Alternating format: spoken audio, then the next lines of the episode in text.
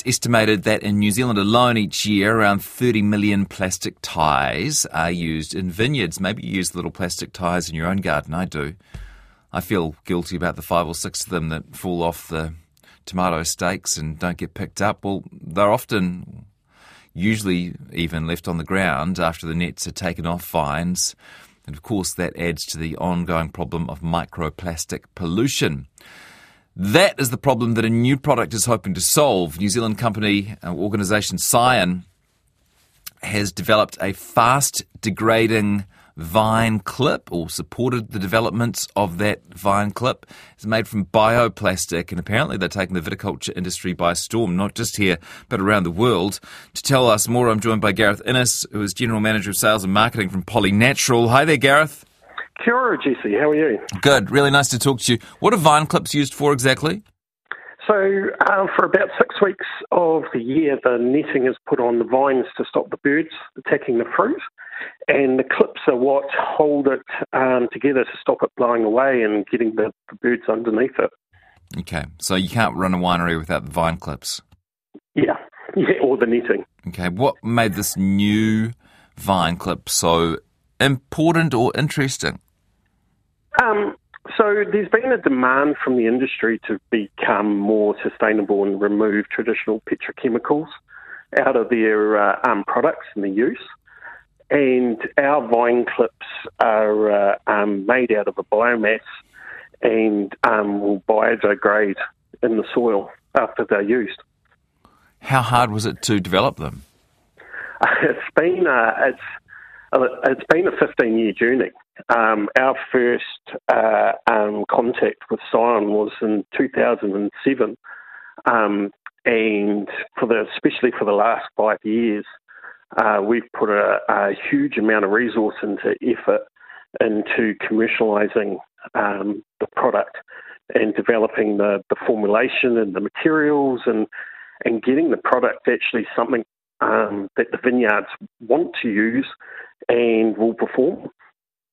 That's right. You don't want to be a charity. You don't want to say, "Oh, look, we'll give it a go. They're not as good as the other ones, but uh, you know, we'll try our best to incorporate them." You want them to love these things, right?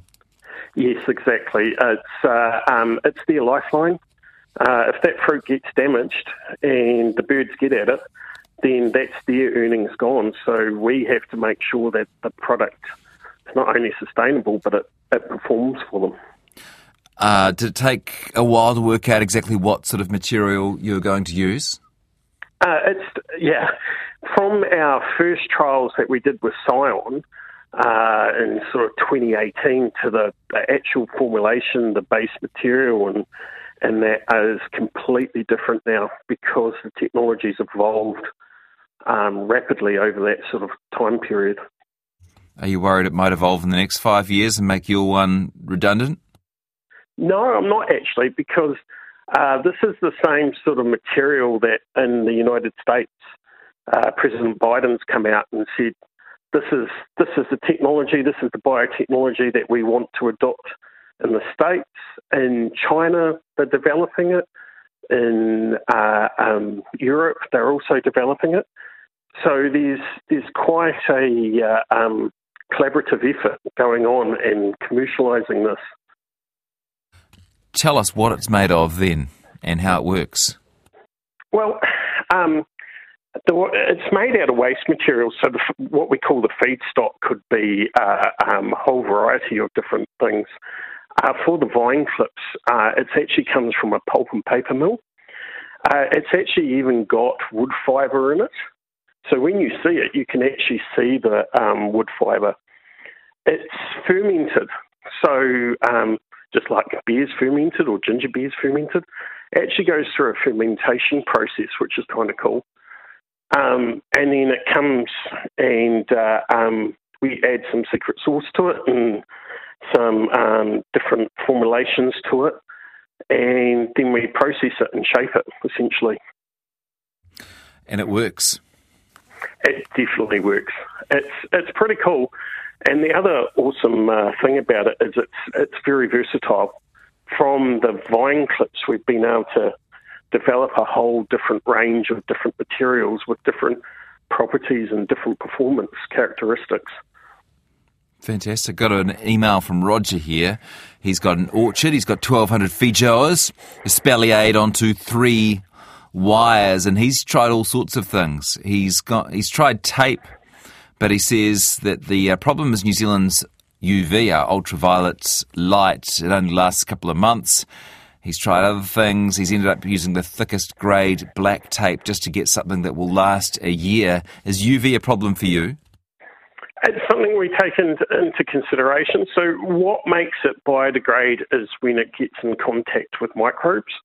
So, the cool thing about this is all 40% of all microbes um, will consume it as a feed source.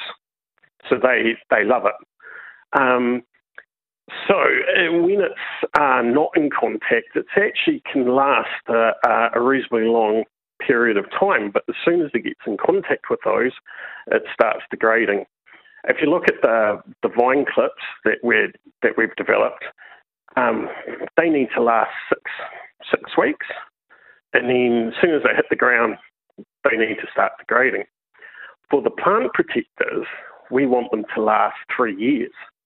So we um, so they protect the plants for that period of time. So we formulate and um, use different materials depending on the lifespan. And it's quite interesting you mentioned that about the clips, and that we've got a whole project going on at the moment about developing a solution for those wire clips that are used uh, horticulture and viticulture. And we're also developing, a, along the same lines, a clip for the kiwi fruit industry um, which use over 100 million of these clips every single year to hold the kiwi fruit. So it's a, it's a considerable um, problem with the traditional petrochemicals hitting the ground, causing microplastics. Uh, sounds like you've got a big market then. Um, you've had some enthusiasm from the local wine industry? we've been very, very lucky in our mahi tahi that we've got. Um, we've been working with a group of vineyards to help um, develop it. I think we're up to generation three, generation four, that is fully gone commercialised of it. So each year we've been developing, playing with the formula, getting feedback from the vineyards, adopting it, changing it, um, getting better performance. I mean, the big step that we've done uh, this year is we used to do it individual. Now we put it on a massive coil, so it makes it easier for the workers when they're putting it out, the netting out. They're not having, they can grab a big coil, wrap it around them, and it makes it easier for them to put up. So it's been a real collective um, effort from the industry to get these across the line. Yeah, and potential overseas too? Yes.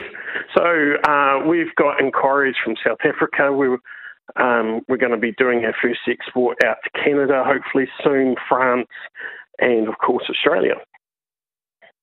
Good stuff. Well done. Nice to hear a good news story, Gareth, and we wish you success. Brilliant. Thank you. That's Gareth Innes, who's been part of a group uh, called Polynatural, developing biodegradable plastic ties used in vineyards.